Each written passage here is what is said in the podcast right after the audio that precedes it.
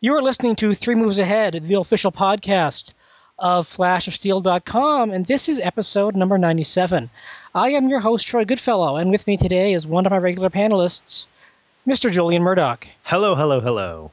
Happy New Year to everyone. Uh, and to you, you had a good Christmas? So far, so good. So far, so good.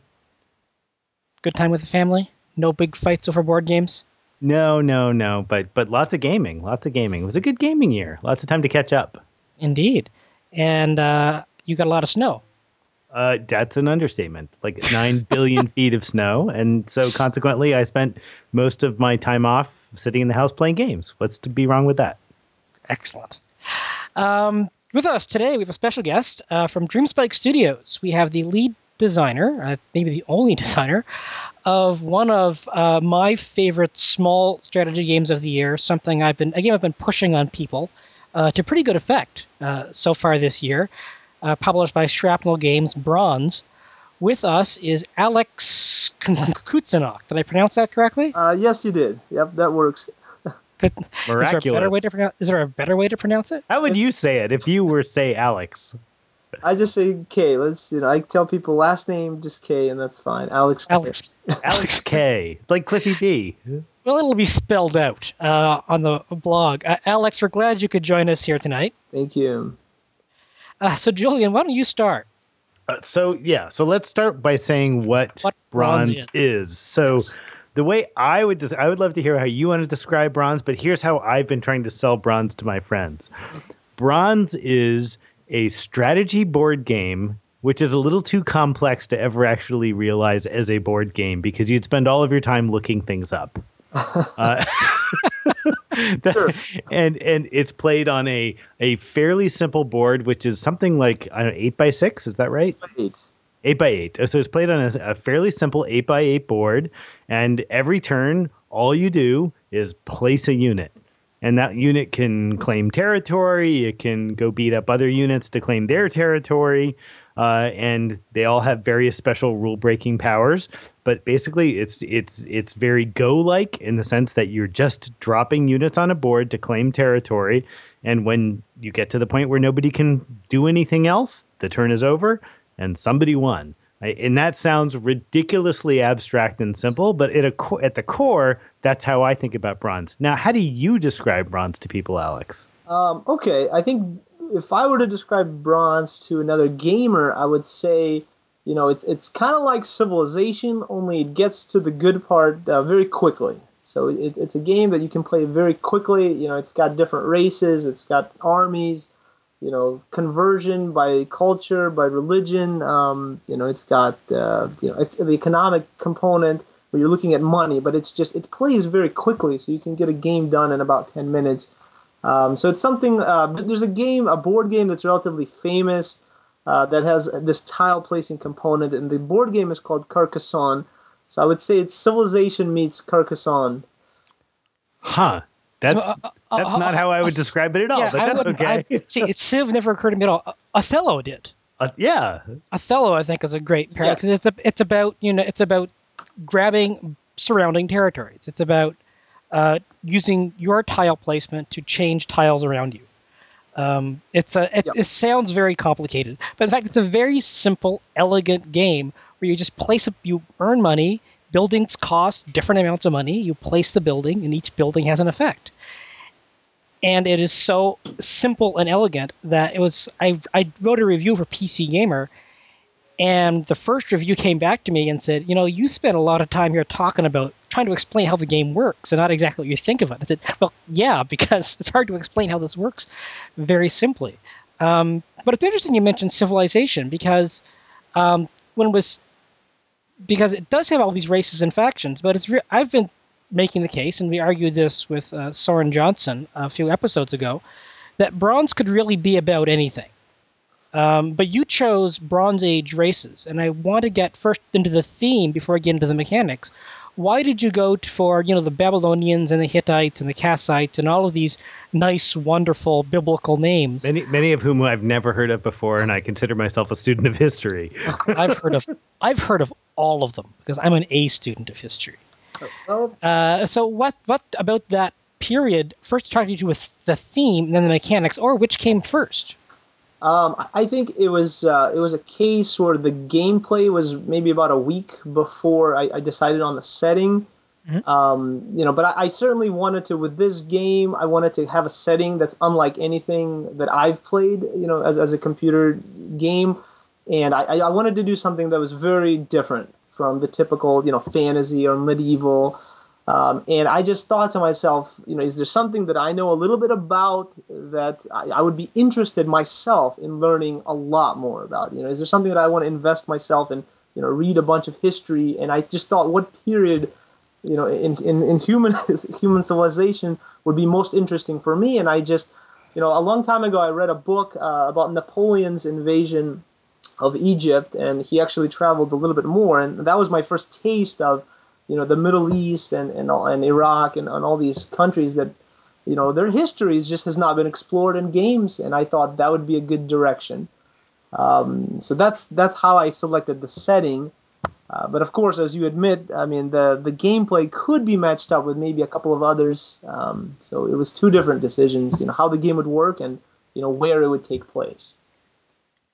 So, are are you a board gamer? Yes, I am. I, w- I would say I, I, probably play more board games than I do computer games now, uh, this day and age.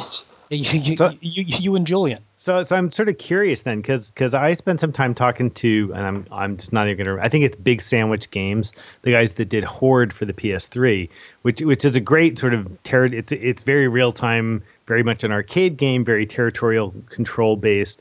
Um, but when I talked to those guys, it has a board game feel, and I asked, did this start as a board game prototype? And they said, absolutely. We pro- we play tested all of the mechanics in pen and paper before we ever even started writing a line of code. Your game, uh, Bronze, feels actually much more like a board game. You're placing pieces. You can very very easily imagine a board and, and the physical pieces, although the record keeping would probably get annoying. Um, did, did you start this out as as with like literally with physical chits moving them around to figure out things like point balance and things like that? Uh, you're very close. It, it actually started off. The prototype uh, was in Excel. So so the first month of development was just Excel. You know, those little grid in Excel, just an eight by eight grid in Excel, and color coded things. Um, and in you know, no code, no code, no macros, just pure Excel for keeping track of who has what square. But how do you actually prototype that with other people if you're playing it in Excel? Um, it's it, it helps to have uh, friends and family who, who enjoy games because it's not pretty at that point. Um, you know, you, you, you, just you have them sit down and you know you click and you drag. You know, it, it's very it's kind of cumbersome. You know, and it, it a game takes a whole lot longer to play out. But that's absolutely important because all the major decisions about rules and you know what each building does and um, you know how big the grid is. I mean, all of those decisions were made before there was any code. But you so, didn't you didn't actually physically make a board of it though. Uh, no, because it would have been you know the, with the colors, it's it just takes it's very difficult to do all the flipping by hand. You know, if you convert something, it changes colors. So that I did not do. Right. And it, it does have that Othello quality. I, I, again, to explain the game a little bit, um, quite often, certainly after the first six or seven turns, you're in a position where you're placing a unit who has the effect of not only claiming the tile where you play it, but flipping over, like converting to your side of the field, uh, a, a, certain number of tiles around it, either maybe all the tiles or only those tiles that aren't protected, or fields but not armies, or armies not, but not fields, etc. And and again, when I was saying the record keeping would be difficult to do in a board game, I, I really mean that because part of the challenge of this game is that a, a single kind of unit, let's say, um, you know, there's one kind of unit that flips over farms. And that unit costs a different amount for different races. So that you can imagine the record keeping there could get rather problematic if you're constantly changing off who you're, which race you're playing against, or which civilization you're playing against, what their costs are, whether they get a bonus for this kind of building or they don't get a bonus for that kind of building um, it, it, allows for a level of complexity that I think is actually a little difficult to manage in board games without them becoming sort of cumbersome table lookup games. That's what I want to talk about. I want to ask you about is the whole idea of balancing the different factions because there are limited numbers of buildings and the buildings repeat across the different factions, and across the different nations. But they change in cost, if not effect, and some nations have fewer buildings. Uh, I think for the the, the, the, the, the Guti, I think, have fewer building options, but they're cheaper Yes. So the, for or them, something. That's right. So they're they're very limited in terms of how much they can build. They're all about just you know going in there and taking over other people's stuff. So Yes, which the- represents you know the the nomadic uh, Guti raiders. Um, so the whole idea of balancing all of them, I'm always interested in the question of balancing factions. And here you are with a board game where you're not balancing a lot of different powers, making every nation really really unique. But in many ways, it's going back to the old Age of Empires model, where it's a plus one here, plus two there. Certain things are closed off from other factions. Could you explain how the balancing happened Um, and the process of balancing and developing the different nations? Well, I, I think with each civilization, I wanted to ask myself, you know, how do I want this to play? How do I want this civilization to play? Uh, for example, the the Sumerians are all about uh, converting enemy farms. You know, so you do a lot of conversion with the ziggurat, um, and then when and I, and that's the first faction that was designed, the Sumerians, and then as soon as I was done with them, and I, it's time to create, you know, another faction or another, you know, I thought, well, what would be something completely different? you know and the Gutians they, they they were the second to be created because they had no you know ability to convert in that way you know so so i thought what if the armies were free? You know what if you could just attack attack attack as much as possible? And it just it was a very different feel and i thought wow like they're so different. And at that point i thought well what would be something that's different again? You know that would be a whole new um, sort of way of playing the game because I wanted each civilization to play differently, so uh, you know, so it wouldn't get boring when you switch. Um, you know, I definitely wanted to avoid the whole plus one, plus two. You know, okay, these are a little bit, you know, but it's really the same thing. You know, I wanted each faction to be different, um, so I kind of came up with you know an idea. You know, one faction is really good at one thing, and and they'll do that a lot. Um, you know, for example, you know the ziggurat is so important. By the time you're done playing as Sumerians, you almost feel like, oh, bronze. Bronze is all about using the ziggurat. It's all about converting these and these you know these farms. And then I thought, well, I want the next faction, you know, your next experience. I want it to be where you don't even have the ziggurat. You know, Right. you feel like, wow, like what am I gonna do now? Like I wanted that feeling. Um, but in terms of balancing it, you know, to be honest, it was it was a lot of you know just a lot of play testing. I mean, it took. Uh, I mean, I, I want to say it took about three four months where you know we were just playing the game and balancing out the factions. Um, you know, but we weren't thinking about the graphics or the music. We were just thinking, uh oh, you know, what what if this happens? What if this happens? You know, we want each faction to be new and different and viable. Um, you know, and we didn't want all the factions to be equal uh, because you know we wanted to sort of stick with the whole you know historically some were better than others, but we wanted them to play and to feel differently, and and, and certainly you know we we would go through a situation where we'd be like.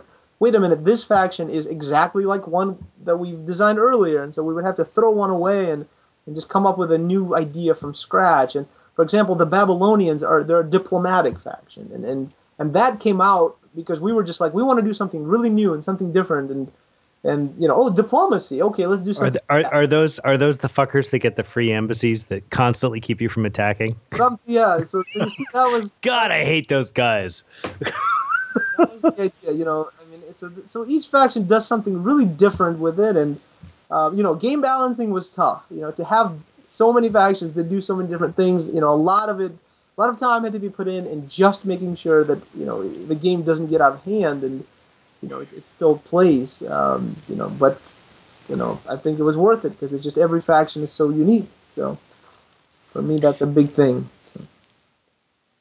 You mentioned following the historical uh, record. You know, some nations more powerful than others, and the game for people who are listening, I haven't played it.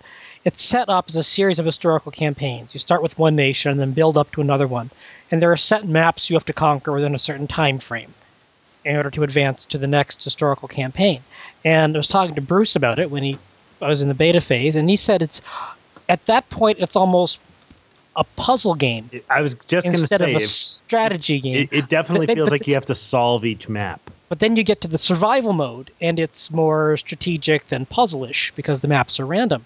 Um, so the designing the historical campaigns, which are sometimes some of those maps are brutal, dude. yeah. Yeah. I've definitely I've definitely played some six or seven times before I finally got it. Found the trick. Um, and the AI, it's a lot of it is about the AI making good opening moves and training the AI to you know make the good first move. So because the, the AI is actually pretty good uh, because it's a simple game and just simple math going on. Uh, could you tell me about programming uh, the computer to play the game? Um, how that was done is initially, um, you know, we came up, you know, I, I mean, I, I, that was kind of the, I would say the second thing that got done. The first was the gameplay, and then the AI came next uh, before we did, you know, graphics or anything like that.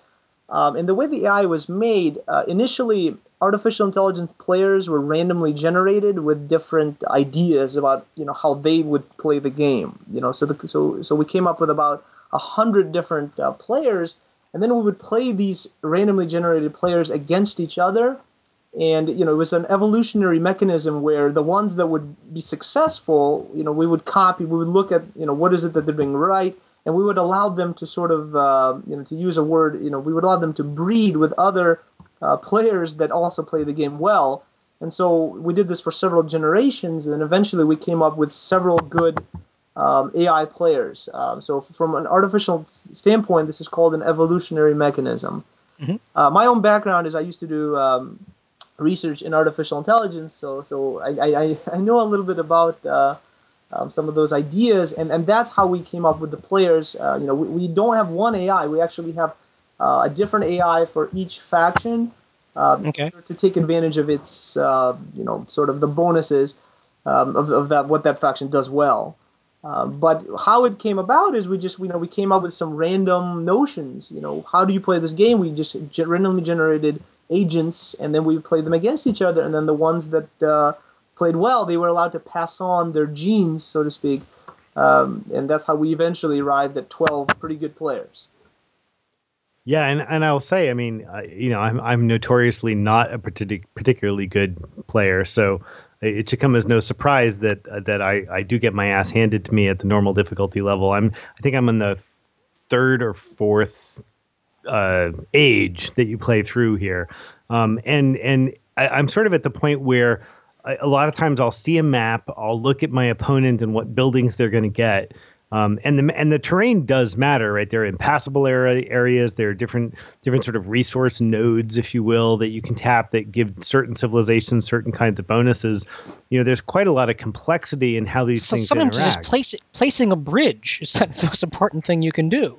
Absolutely. If you, can, if you can get a bridge and lock it down, you can own half the map and nobody can cross it you put it in the right, right place. So, so, so terrain really matters in this game more than you might expect. Uh, you know, terrain quite often is something that's overlooked in fairly simple games, uh, and and I, I feel both confident and delighted in calling this a fairly simple game because I was able to, you know, I was able to teach my 11 year old daughter how to play this game in about 15 minutes. She got, yeah, but, you know, but, but, but your daughter's a genius.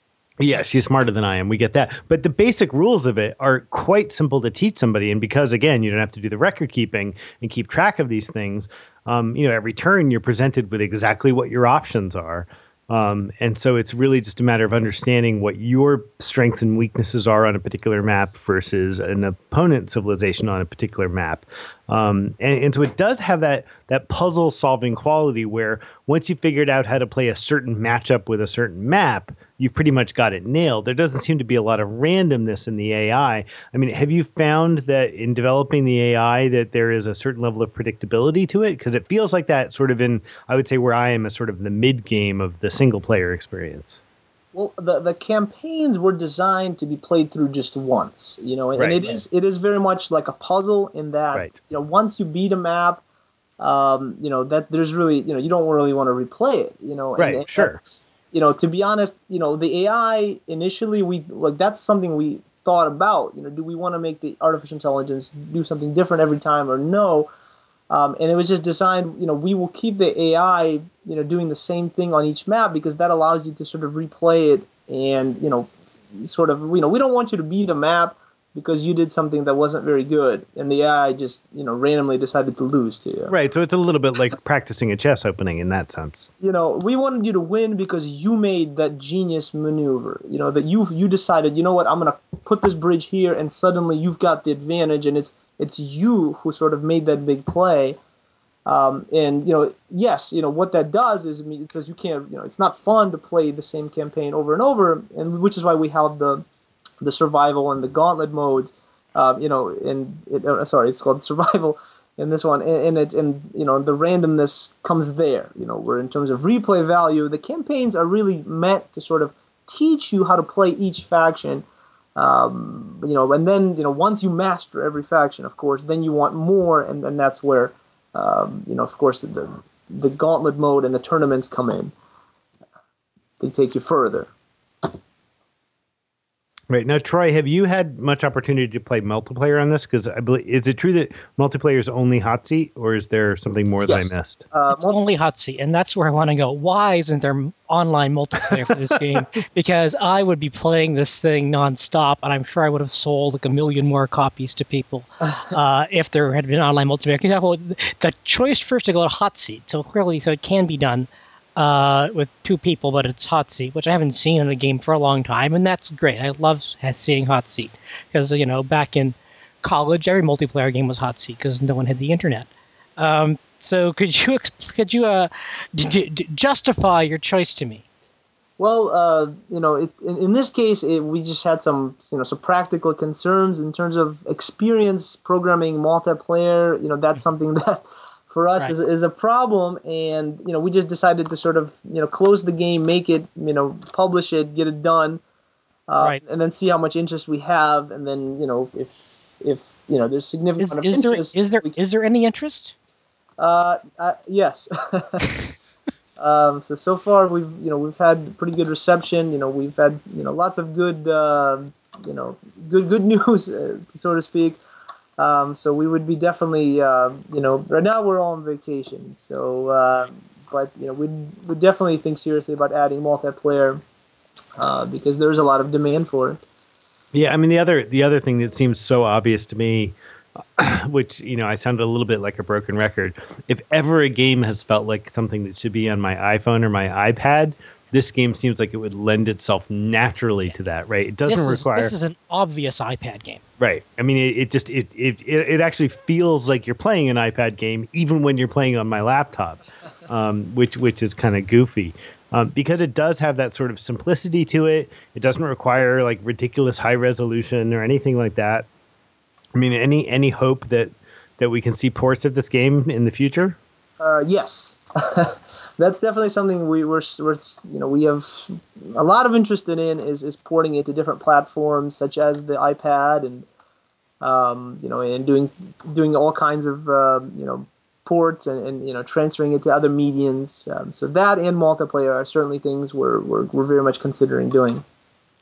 So could you talk a bit about the whole pitch process because you had to get this uh, to a publisher. You had to get this into um, into Shrapnel. Right? Into Shrapnel. I mean, they had to they had to buy onto this, and this is not you know. And I mean, Shrapnel does does good work. They publish a lot of pretty simple games, uh, but this is kind of out there.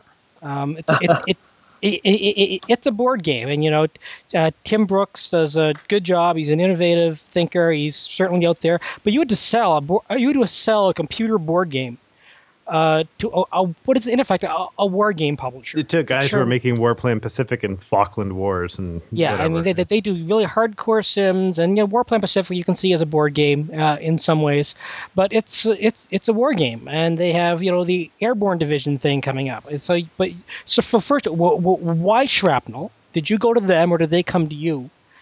And how do you how do you as an independent developer make that pitch? Well, uh, let me answer the question. Why shrapnel? Uh, they are, you know, they're, you know, I, I, I, I feel like they're a very good strategy game publisher, and uh, absolutely. So for me, it was that was that was why, you know, I, yeah. I for me this is a strategy game. There's a lot of thinking that's that's going to take place when one plays Bronze, Um, and I like that a lot of their games are historical, and, and so I thought, well, you know, they might be interested in this because this this is a historical era that you know there's not a lot of games that take place in Mesopotamia. So that's why I, for I thought they you know they might be interested. Uh, but when I when I approached them, I basically said I had a demo that was ready to, to go with music, with graphics, and you know I didn't do a lot of talking. I just said, just please play this game, and you know it's you know give this a go, and you know and and make your decision based on actually playing it. Right. And that was it. I didn't do a lot of talking, and um, so so that was that was the pitch. Just play the game, please and of course they they bought on to it, and I know that uh, they're very big promoters of this game. Yes, I mean they they you know they played it, and I think like the next day they they you know replied back saying yes, this is we're gonna go go through. This is this is a game that we want to publish. Um, so I, I feel like you know I don't know you know how thoroughly they, they tested it, but at that point whatever they saw they felt like they wanted to um, definitely go with this game because of you know that that experience that they had that version that early sort of demo that they played you know I, I, think they believed in you know this could be a yes it's very different but it's definitely a strategic um, and unique experience. So like you know that's so they were you know it seemed to me like they they really just from that playthrough that was enough to convince them. Um, so, so I, I, I, wanted to go back to the to the issue on multiplayer. I mean, you, you did sort of mention that when you were playtesting this, you were doing a lot of back and forth, effectively in a hot seat mode, right? Either passing a spreadsheet back and forth or sitting there at the table. I mean, there's no hidden information here, right? So there's no no reason whatsoever that you're you, you need to separate the players, which which makes it great for any kind of hot seat or couch co-op kind of experience. Um, did your balance focus entirely on that kind of multiplayer experience? Because, you know, my, my experience with games that are simple but have complex AIs, for instance, chess games, Go, things like that, is that AI players tend to simply play differently than real people. Not necessarily better or worse, right? Most mm-hmm. of us are never going to beat a really good chess AI consistently, right? I mean, that's that's very rare that somebody can do that at this day and age. Um, but but real people simply play differently. Was most of your balance work done in that sort of multiplayer environment? Because that actually bodes very well for for making this a real sort of powerhouse, uh, sort of you know board game slash computer crossover multiplayer game. Well, I, I think we definitely i would say we did both uh, because we were very concerned with the single player game like we wanted uh, we wanted that to be fun you know i mean bronze you know probably you know you know the, the the effort was to make it first and foremost a very fun single player game you know because i, I play a lot of strategy games and i can tell you you know it, the ai in most strategy games you know it's just there's nothing to it you know you just you just roll right over it you do the same thing over and over and ai loses and i didn't want that to happen here you know. I wanted you to come up with a good strategy and and, and see a little bit of success and then you try that same thing again and then boom the ai will be like no you don't um, you know and, and that's why you know that was so that was the initial focus and then once we had um, you know, sort of that that single player. Once the single player was fun, then we of course we, we did the hot seat testing and made sure it was it worked in multiplayer as well. Um, but I would say we did, you know, I would say it was kind of both. We wanted to make sure, you know, both the single player was good, but then you know when you play against, you know, in other ways, you know, you know it was also be fun. So. Uh this is a game that's really it's a, it's a territorial control game, but it's about conversion of territories. You said a couple of times. Mm-hmm. Um, you said that the game idea came a week before the theme. Um, why territory conversion? I mean, what is that? Is the central mechanic? Is because it's eight by eight, so there's an even number of squares, and people take turns. So you cannot win the game unless you seize territory. Yes, and you take it from other people some some places you can't build on. Yes, there are mountains and there's water you can't build on, but by and large, it's about taking their guy's land. So it's really a conversion, a land conversion game. Mm-hmm. What about that mechanic is attractive to you as a board game designer and as a game designer? Um, I, I just I think uh, you know I when we first uh, when when I first thought of this idea, I, I wasn't sure if it was going to be fun Uh, but I, I, knew that I wanted to do something different. I mean, I think the idea of you know you build up a bunch of units and you order them to go somewhere, that's been done so many times before. And my desire was just well, okay, is there a different way to play a strategy game besides you know let's generate a bunch of units and move them around? Um, and this whole idea of just placing things, you know, every move is you just place something and then territory. There's still territory, changes hands, it gets conquered um, you know, and it was just, you know, it, it was almost, um, I, I mean, I'm not sure. I'm thinking how, you know, why this exactly. You know, I was, uh, you know, I, I think I spent about two months coming up with different ideas before Bronze, and this was the one that stuck. Um, you know, there were a lot of games that Bronze could have been, but this is the one that, you know, as soon as, um, you know, I, I, played it and then I showed it to some other people, and, you know, this is the one that it actually you know, it wasn't just different, but it was also it was fun to play, and so we thought, okay, then this is the one that you know this is the one we're going to spend you know a year a year. Uh, we thought it would be a year. It ended up being a year and a half. Um, but it was I guess I don't know. This was the one that it just uh, it was it was both different but also fun, and that's why we you know that's why we have it. Do you want to talk about any of the failed prototypes? Oh, oh yes. Yeah. What did what didn't work?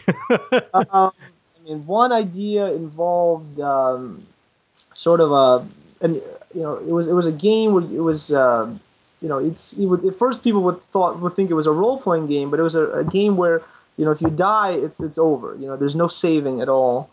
Um, so it, so it, it actually plays like a strategy game because you know every move you make is so important. You know, it would be like a turn based game where you travel around the world and uh, you know, you conquer territory, but if you lose one time, you know, it's all over. You know, it's it's game over, and uh, that game just was not so much fun because uh, so, so, so, a strategy roguelike uh, where you die, that's it. Something, yeah. Well, it was it was something like that. It was a cross between rogue and and, and, and maybe uh, conquering territory. So that was one thing. It, it just you know it was very ambitious, but when we played it, you know, and, and this was one that actually was programmed. There was code invested in this but it just it wasn't fun when we you know when we had other people try the game you know hey did you know, did you like this? And people would say no no make me play this again.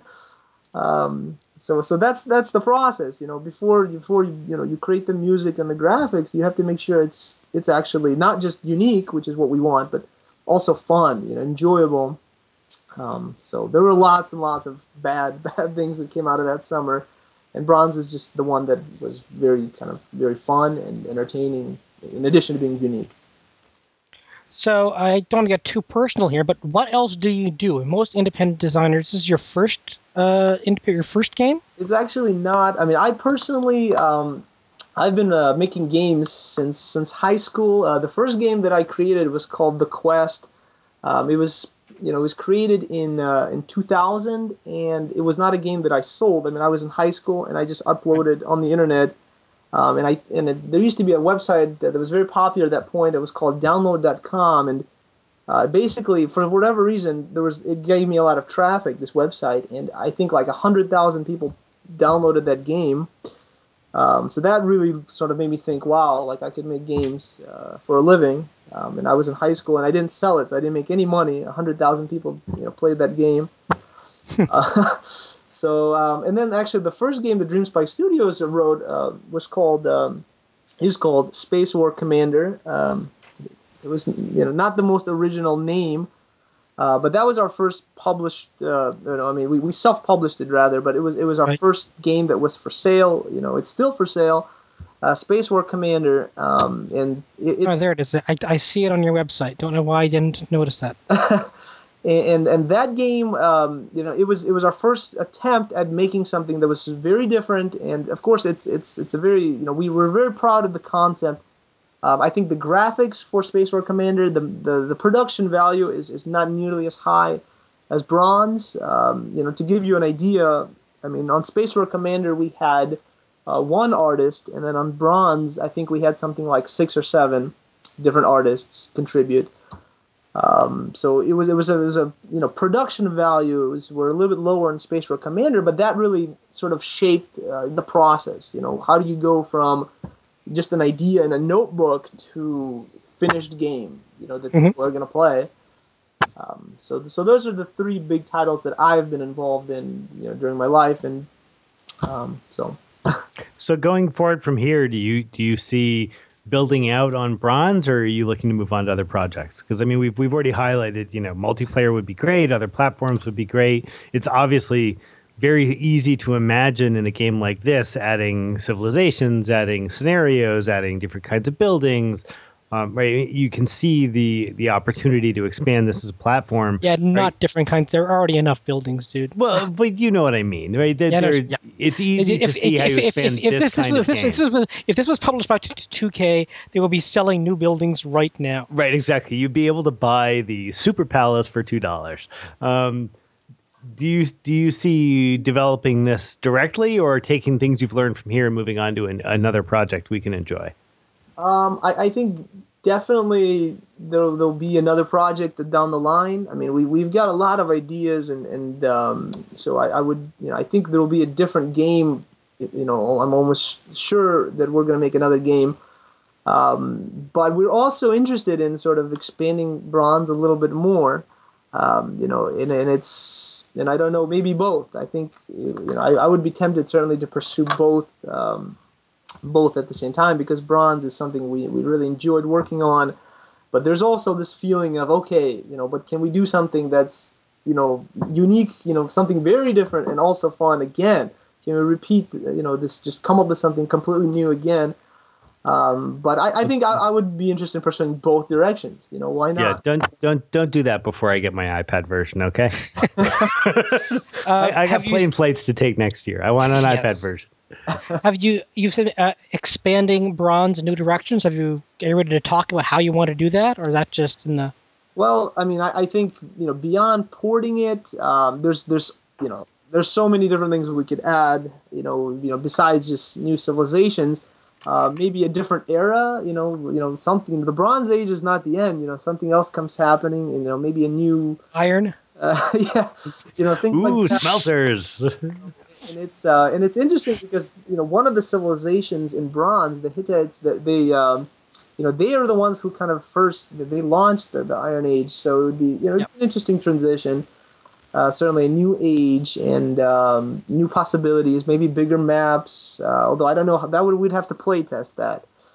Um, so it's a, there's a lot, a lot of different ideas. A lot, you know, as we worked on the game, we just we came up with a list of, you know, if there was another bronze, you know, what would be in it, and that that list is is like three pages long. You know, elves, elves, orcs, magic. well, no, no, Oh God, don't you start. God, no! Please don't pollute this game with that. No magic. You know, it would have to be something that. But that's but but it's worth pointing out that that's Right. part of what's so nice about this game is that there's a certain purity to it. I mean, I keep coming back to to classic games that are nearly abstract, like chess, right? Because there is this this completely iconic classicism to the choices that you're making in this game that don't involve i mean picking on other shrapnel games don't involve learning the obscure magic systems of some race in dominions 3 right? I mean it, it does really come down to here's a set of 10 12 units. They have some minor variations but you have to learn how to use these guys as best you can. Um, what were some of your influences in in developing this game? Because clearly it's not some of the more fantastic stuff. Um, I mean, I, I think there's a game that was released a long time ago. I think in the early '90s, and um, I think it was called Dominate. And it was one of those games that no one's ever heard of, but I happened to, I, I happened to play uh, this game, and it was uh, you know I got it on some CD, one of those uh, you know 200 games on one CD. And Dominate was it was a game that influenced me, and it had uh, some of the gameplay that you see in Bronze uh, with a conversion mechanic um, you know, and and I just so that was that was a pretty big influence. I mean, I think board games, board games like Carcassonne, where where each move is you just play something, you know, and then you do nothing but play something, and people take turns placing something. And at first you think, is this going to be strategic? Is this going to be deep? I mean, all I do is just place one thing, and but for me, I just I love that idea where I get to do something. I get to do one move, but you know there's so much depth and strategy around that one move. Um, so carcassonne was a big one. You know i think you know like like everyone i, I played civilization and, and all those games and, and it's just as i grew older i feel like i have less time. You know, I, I it's so hard to sit down and play for hours and hours to get from start to finish, you know, of Sid Meier's Civilization. It just it takes a long time, and I thought to myself, I need to make a game that I have time to play, you know, and, and that's why Bronze just moves so quickly because I myself think, you know, if I can get this done in 20 minutes and 15 minutes, you know, that's great because you know I've got other things I need to do besides you know play games, and so um, you know something that that's very short. I mean that that's why that decision was made, and um, I mean and that's kind of I mean those were the, the three that I that kind of we you know I, I thought about when when coming up with these ideas. Okay, so here's a question that's going to annoy people and get people upset, but I'm going to ask it anyway. this is such a simple, simple game, and knowing the internet as well as I do, Mhm. so many people who play the game want to make it more complicated. What is the most ridiculous idea that a player of the game has suggested for how to change or improve bronze? Okay, well, Not counting the ones we may have come up with tonight. well, yes. I mean, okay, so I mean, some some people feel like if you make the map huge, uh, like like you know, hundred by hundred, you know, it, it, you know, instead of eight by eight, you know, it would somehow make the game like more, you know, deeper and more complicated. But um, you know, if you God just, no. if you just imagine starting on a hundred by hundred, I mean, it'll it'll be how long will it be until you meet another race? You know, it'll. Um, so so that that was one thing that we kind of had to be like, But well, the, I mean, the, the great thing with the map size as it is, I'm not sure 8 by 8 is perfect or what the perfect number would be, but a map that you can, first, you can see it all on your screen immediately. And what I love about Bronze, and what I tried to communicate uh, in my review, which will probably be out in the next issue of PC Gamer, uh, it, it is a rave, by the way, um, is that you can you can immediately see the effect of your move and how it has changed the game. Or when the AI does that to you, and you can just see the entire map change its composure and throw you on your heels or throw the AI on its heels, because the map is so is a big enough size, 64 tiles, where there are options, but just the right size where you can notice the turn. You could the the, the turning point. Mhm. It's a game where the turning points become obvious, and I love that. And and the other thing that I've found that that I've really enjoyed is that the mid game it does not seem uh, set in stone, right? So it is often the case that the end game is writ, right? You you get two thirds of the way through the game, and you're like, there's either no way I can win this, or I can see my clear path to victory, and it becomes mechanical to sort of click your way through to the end of that game. But the mid game, there are so many meaty decisions to make um, and and like like chess, the opening you can either do really well or you can screw up. But it's nothing but opportunity. There there there are ten ways to win any given matchup in any given map, and the opening determines which path you're going to take. But the mid game is so meaty because there's so many opportunities to create those big flips where you're placing just the right place, the right piece at the right time to take over six or seven tiles around you right before your opponent was able to lock them down with a citadel, right? Those kinds of moves. They feel very meaty and they feel very aha. And that's one of the most satisfying experiences in gaming when you feel like you pulled it off right before your opponent prevented you. I mean that you know I, I, I agree with you. I mean that's that's something that we just we're kind of we're pretty proud about. You know, there's just um, you know there's that unpredictability throughout, and um, you know, and, and it's you know it's, it's it's it's one of those things that we have to be very careful with. If we if we change something in, in a new version, you know, if we say okay now this is true, you know, we want to make sure we retain that the dynamic feel of every move matters. You know, even if you know you're up, you're winning, but that's you can't just turtle in and sit down because you know you never know.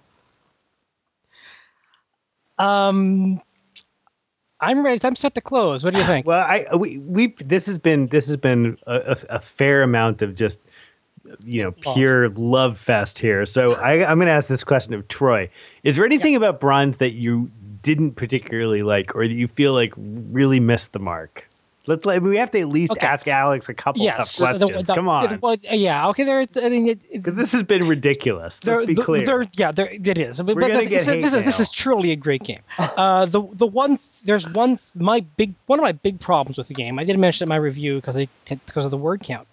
is it'd be nice if when you are playing a map, Mhm.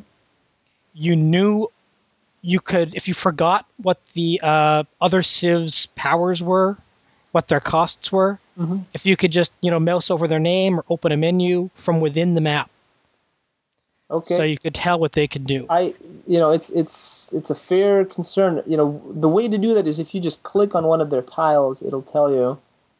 Um, but it's it's not mouse over. You have to actually click on one of their tiles, and it'll. And it'll and that doesn't tell you what they might be able to do. Yeah, so it's what I mean. missing, it's yeah, missing that, a that- that tells, that tells you what, what it does, but it doesn't tell you okay, what are their costs? Oh my god, how and- much and are what, their armies? how what much haven't more do they I have seen left? from them that I'm going to see next turn? Yeah, this is the first time I've run into the Assyrians, and I forgot what the Assyrians can do. Okay. Um, clicking on the tile of their that they've already they've already kicked my ass with a citadel. I've already seen what the citadel can do. Thanks. I need to know what they're going to be able to do on their next turn or three turns from now. I, I guess my my no, we we don't, we're not going to let you talk, Alex. Now we spent we spent an hour and a half telling you how awesome your game was. Now is when we just get to ramble about you.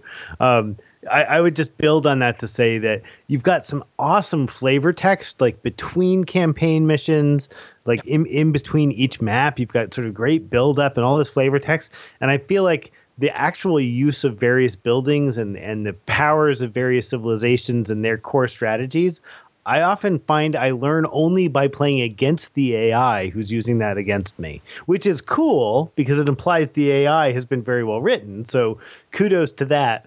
But I feel sometimes a little bit like it would be nice to be able to read something with as much depth and clarity about, hey, this is why the embassy is such a powerful uh, building and how uh, you know that civilization used it to great effect in the Bronze Age might help me out a little bit and keep me from losing a couple games early before I figure out what the AI is doing to me.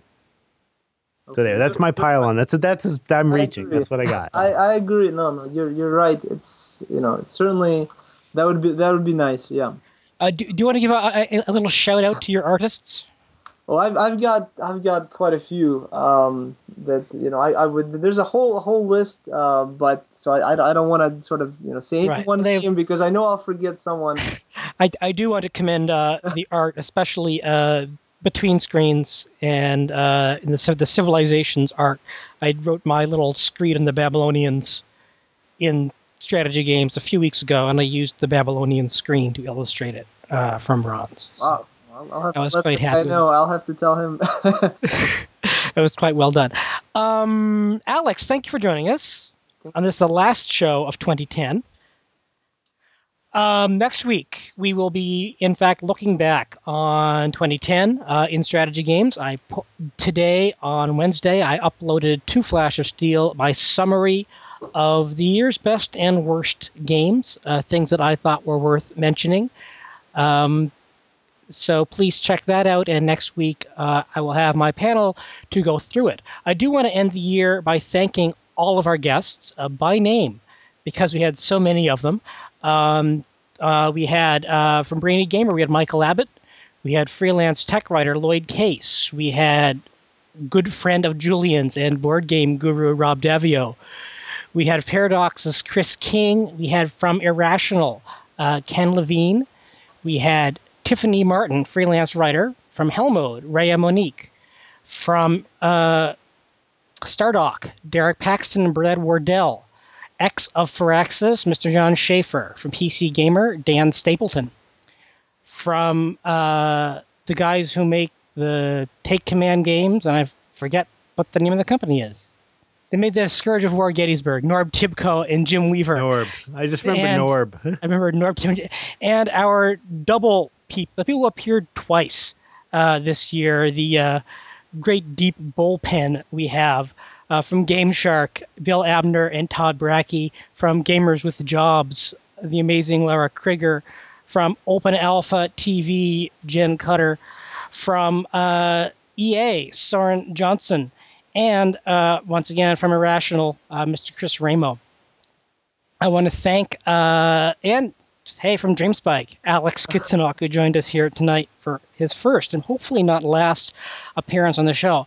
I want to thank all of our guests and uh, the panelists uh, this year: uh, Rob Zacny, Julian Murdoch, Bruce Geryk, and Tom Chick for the first half of the year on turning uh, Three Moves Ahead into my favorite part of the week. Uh, thank you all for listening, and we'll see you in 2011 next week to wrap up the year. Say goodnight, everyone. Good night, everyone. Bye.